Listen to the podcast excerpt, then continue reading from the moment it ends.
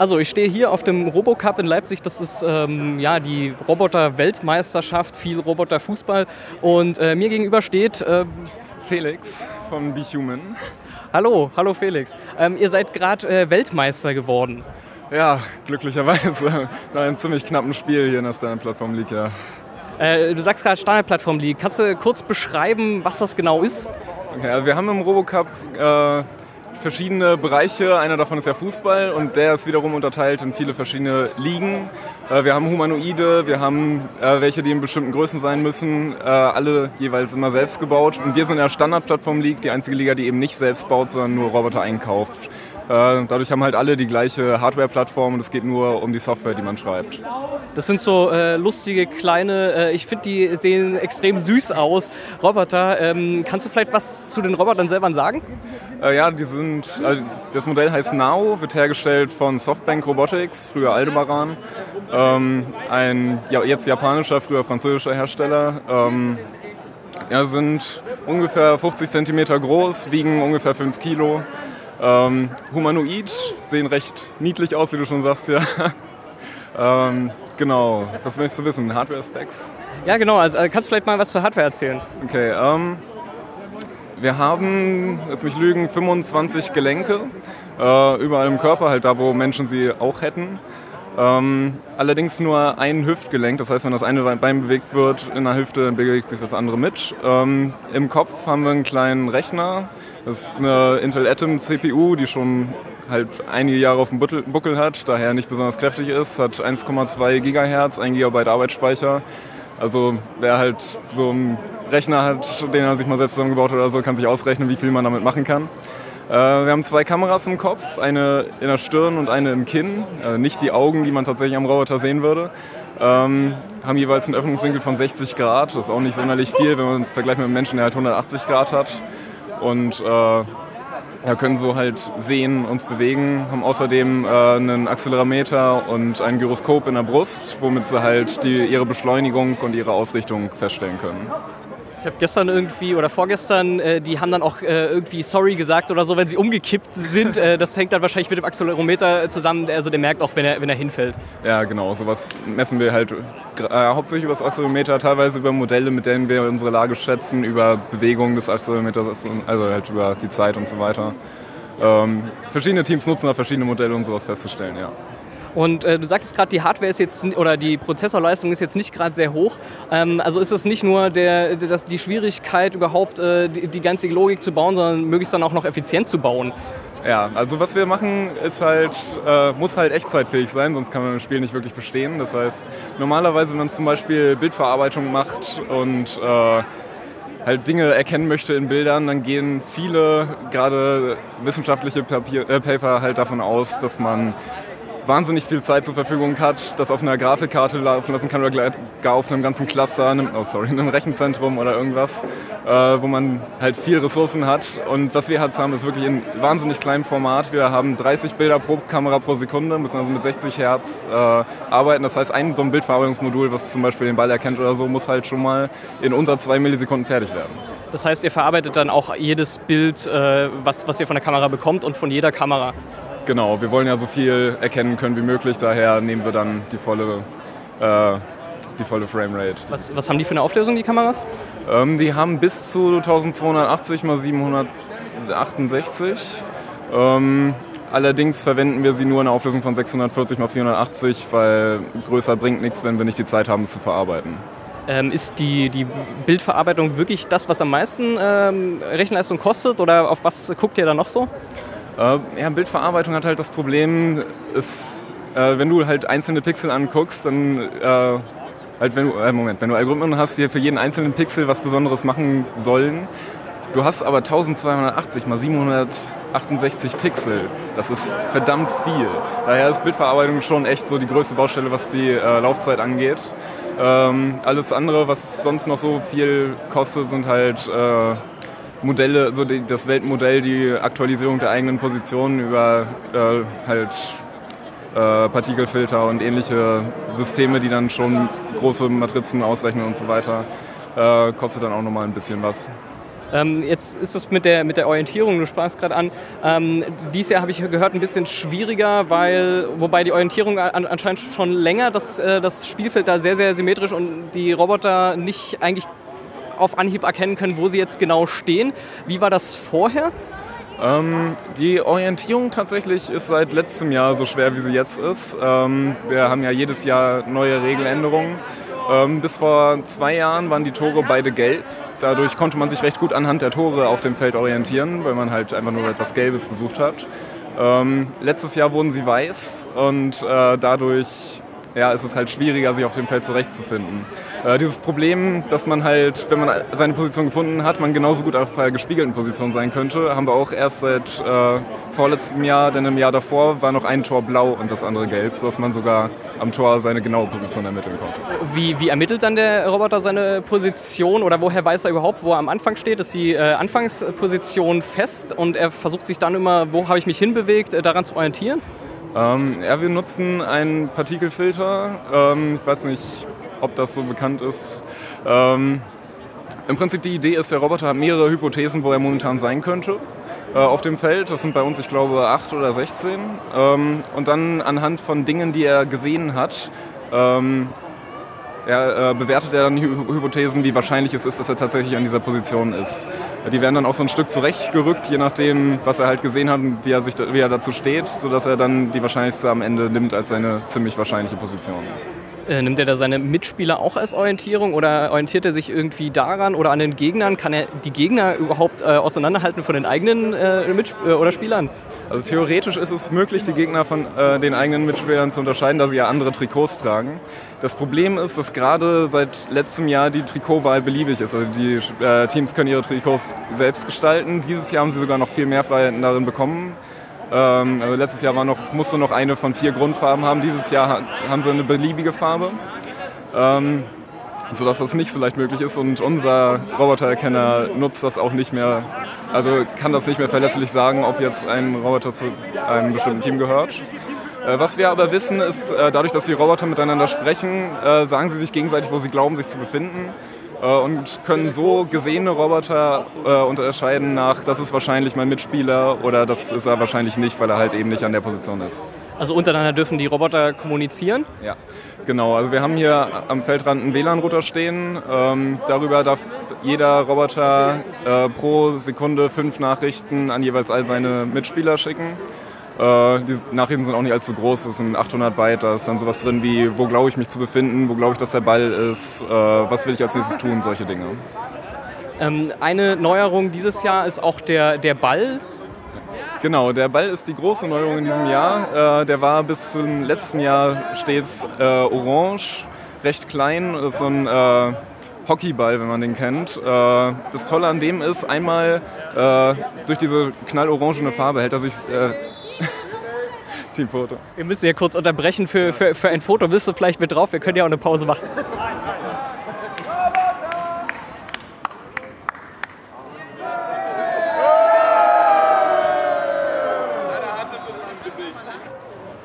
So, wir waren, glaube ich, beim Ball abgestorben. Ähm, ich weiß aber auch nicht mehr ganz genau, warum. Also der, der Ball, ähm, also früher war es ein orangener Hockeyball. Genau. Äh, der hatte halt einmal den Vorteil, dass diese Hockeybälle so gemacht sind, dass sie immer schön gerade rollen, äh, die Reibung genau so ist, dass sie halt sehr deterministisch sind. Äh, wenn man sie einmal geschossen hat, weiß man, wo sie hingehen. Das ist einmal etwas, was wir jetzt nicht mehr haben. Wir haben jetzt einen Softball, der ein kleines Stück größer ist. Ähm, der äh, rollt manchmal schon mal ganz wie er will. Also den schießt man und dann ist er plötzlich hinter dem Roboter, der geschossen hat. Ähm, aber das ist halt auch realistischer wie ein Fußball dann eher. Ähm, und andererseits, und das ist äh, wahrscheinlich das größere Problem, ist er jetzt schwarz-weiß wie ein echter Fußball.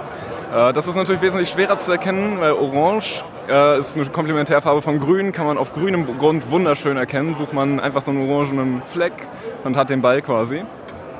Ähm, weiß ist da schon schwieriger. Ich meine, wir haben weiße Feldlinie auf dem grünen Feld, wir haben weiße Tore, wir haben weiße Roboter. Da quasi alles ist weiß, da ist es sehr schwer, den Ball zu, zu finden. Was ist da die Strategie? Ähm, wir haben sehr viele Dinge ausprobiert im letzten Jahr. Ähm, ich habe, also ich allein habe unter anderem, ich glaube, drei Ballerkenner geschrieben, die alle nicht so toll funktionierten. Ähm, der, den wir jetzt haben, äh, geht so vor, dass er eben Kanten im Bild sucht. Ähm, dort äh, versucht halt Bälle, also so Kreise reinzufinden. Und wenn er das getan hat, dann evaluiert er anhand von, ist er komplett von Grün, Grün umschlossen? Wenn ja, dann will ich noch das, äh, kommt halt darauf an, wie viel Grün drumherum ist, will ich dann noch das, äh, dieses schwarz-weiße Pattern erkennen und so weiter. Dann je nachdem, wie weit er äh, entfernt sein würde an der Stelle, wo ich ihn gesehen habe, haben wir dann noch andere Kriterien, die ausschließen, ob das jetzt ein Ball ist oder nicht. Auf, auf welche Entfernung kann er den Ball erkennen? Äh, wenn er still steht, dann geht das durchaus so ungefähr sechs Meter weit, also so drei Viertel des Feldes. Ähm, das ist aber unter Idealbedingungen. Also sicher sehen wir ihn so ungefähr auf drei bis vier Meter.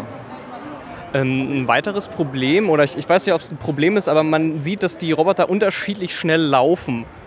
Ja, äh, Roboter, das ist das Problem, wenn man mit echter Hardware arbeitet und dafür Dinge programmiert.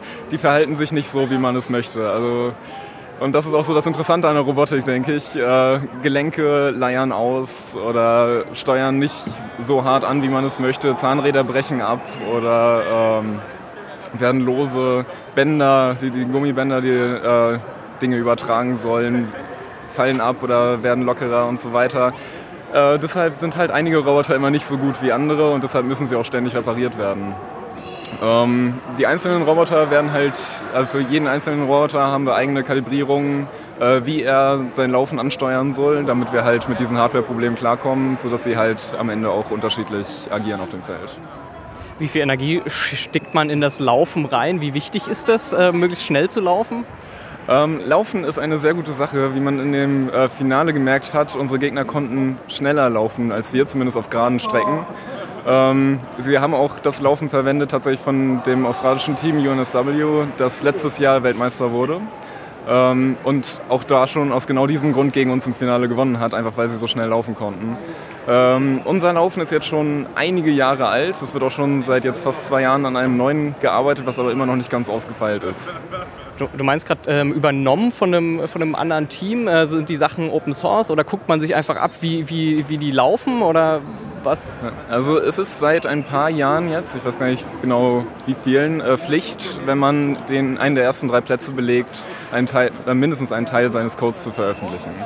Ähm, halt um die Forschung in der gesamten Liga weiter voranzutreiben und damit tatsächlich die Probleme der Regeländerung des neuen Jahres angegangen werden und nicht einfach Teams immer noch Probleme bei den Grundlagen haben. Uh, unser Team tatsächlich veröffentlicht seinen Code schon von Anfang an.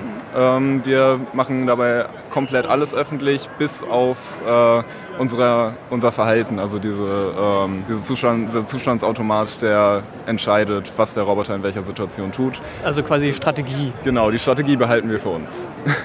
Ähm, wo, wo, ist der Code zu finden, falls da mal jemand Lust hat reinzugucken? Ähm, wir haben ein GitHub-Repository, das ist verlinkt auf unserer Website behuman.de, also b-human.de. Da findet man das. Ähm, ein Ziel, deswegen gehe ich auch davon aus, dass halt auch mit der Codeveröffentlichung da so ein bisschen in die Richtung gedrückt wird. Ähm, langfristiges Ziel ja 2050 mal äh, gegen den menschlichen Weltmeister zu spielen und hoffentlich zu gewinnen. Ähm, Kannst du eine Einschätzung geben, wie weit man da ist? Wo stehen wir da gerade? Oh, das ist wirklich schwer zu sagen. Ich meine, dieses Ziel wurde formuliert 1995, glaube ich, oder irgendwann zwischen 93 und 98.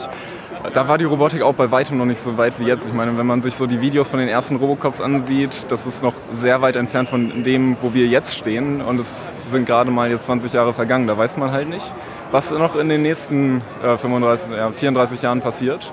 Äh, ich bin gespannt. Ich bin äh, ich hoffe, dass dieses Ziel erreicht wird, ähm, aber sicher sein kann man sich da nie. Was sind so die nächsten Schritte, wo du denkst, das kommt, das wird schwerer? Vielleicht auch so Regeländerungen, die demnächst kommen werden, also was noch realistischer wird? Äh, vor, ein paar, äh, vor ein paar Tagen wurde die Roadmap für die nächsten paar Jahre beschlossen äh, vom äh, Robocup-Komitee. Äh, nächstes Jahr soll es bei uns unter anderem Eckstöße und Abseitsregeln geben. Das wird uns auch schon treffen, weil unser Verhalten häufig einfach ist, möglichst weit ins gegnerische, äh, in die gegnerische Hälfte zu schießen und dann den Ball reinzumachen. Das geht nicht mehr, wenn wir eine Abseitsregel haben. Ähm, und äh, dann geht es immer weiter dahin, dass wir, was wir jetzt schon in der Outdoor Challenge äh, gemacht haben, nur noch auf Kunstrasen spielen äh, und ab 2019 nur noch bei Sonnenlicht. Das ist natürlich gerade für die, die Erkennung von Dingen im Bild eine wahnsinnige Herausforderung. Wobei wir das dieses Jahr in dieser Outdoor-Competition, die wir jetzt vor Runde hatten, schon ganz gut gelöst haben. Also ihr habt dieses Jahr schon hier mal ähm, Outdoor gespielt, sprich ähm, hier in, in, der Messe, ich glaube in der großen Glashalle, das ist die, die da in der Mitte. Ähm, was waren eigentlich so die, die, die Schwierigkeiten oder gab es Sachen, mit denen man einfach nicht gerechnet hat, die dann doch passiert sind? Ja, erstaunlicherweise war unsere größte Schwierigkeit das Laufen auf diesem Kunstrasen. Das ist doch sehr schwierig, wie wir feststellen mussten. Äh, wir haben es tatsächlich geschafft, äh, für die Erkennung von Dingen im Bild eine sehr schöne Lösung zu finden, für die wir zwar vor jedem Spiel immer sehr viel anpassen mussten, die aber dann während des Spiels immer lief, selbst wenn sich äh, halt die Bewölkung geändert hat oder die Sonne fast horizontal kam am Morgen und Abend. Ähm, aber das Laufen auf dem Kunstrasen war wirklich fies. das heißt, man spielt dann wirklich gegen die Sonne, wo ja Menschen auch schon Probleme haben, wo dann wahrscheinlich die Kameras in diesen Robotern äh, ja wahrscheinlich für die noch schwieriger ist. Genau, also die Kameras haben so, äh, wie halt andere Kameras, die man auch so findet, haben so Einstellungen wie automatische Belichtungsregelungen und automatische, äh, automatischer Weißabgleich. Wobei Weißabgleich hilft ja nicht wirklich, aber halt so die automatische Belichtungsänderung die wir dann natürlich auch nutzen, aber das ist kein Allheilmittel. Man muss schon auch in der Software dann Dinge, auch Lösungen finden, wie man trotz schlechter Lichtbedingungen noch Dinge erkennt. Das wird dann natürlich auch schwierig, überhaupt zu trainieren, so gegen die Sonne. Wie, wie ist das bei euch? Wie, wie, trainiert ihr oder wie probiert ihr Sachen aus? Habt ihr da ein eigenes Feld oder mehrere Fußböden, die ihr da ausprobiert, weil ihr gerade äh, auf Kunstrasen spielen musstet oder wolltet? Ja. Ähm, es wurde vor, ich glaube, anderthalb Monaten wurde veröffentlicht, also wurde uns halt mitgeteilt, welcher Teppich benutzt wird. Den haben wir dann auch gleich beim genau dem gleichen Hersteller gekauft und bei uns im Labor ausgelegt und haben damit halt geübt. Scheinbar nicht genug, wenn man sieht, wie wir hier darauf gelaufen sind. Ähm, und ja, was wir im Prinzip machen, bei uns in der Universität haben wir ein Labor zur Verfügung gestellt bekommen, wo ein Feld drin liegt, allerdings ein kleineres Feld, was noch aus vorherigen Jahren äh, kommt, weil dieses, dieses 9x6 Meter Feld, auf dem wir jetzt hier gespielt haben, nicht bei uns ins Labor passt. Dafür äh, mieten wir uns dann immer, äh, nicht mieten, sondern äh, buchen wir uns halt immer Räume in der Uni, die groß genug sind. Und jetzt für die Outdoor Competition haben wir auch uns mal äh, die Glashalle, die gleich im Zentrum der Bremer Universität ist, uns für ein paar Wochenenden genommen und haben uns dahin gesetzt und äh, ja, geübt. Äh, wie bist du überhaupt dazu gekommen, Roboterfußball? Na, wahrscheinlich nicht selber zu spielen, sondern zu trainieren oder wie nennt man das? Seid ihr die Trainer oder? Ja, wir sind die Entwickler, könnte man ja, ja Software schreiben wir. ähm, ja, ich bin dazu gekommen. An unserer Uni ist das zumindest im Informatikstudiengang einigermaßen prominent, dieses Projekt, weil äh, wir, und da haben wir das große Glück an der Bremer Universität, äh, können uns das ähm, als Bachelor- oder Masterprojekt anrechnen lassen, kriegen also Credit Points dafür und auch eine Note, die ins Studium mit einfließt. Ähm, und ich bin dazu gekommen, weil die gleich beim feierlichen Studienauftakt, als ich, als ich Erstsemester war, äh, hat das Projekt Be Human da eine kleine Vorführung gemacht, wo ich dann direkt dachte, da willst du hin und jetzt bin ich seit zwei Jahren dabei. Sehr schön. Gut, ähm, dann will ich dich nicht weiter aufhalten und äh, lass dich doch schön feiern. Danke dir. Ja, gerne.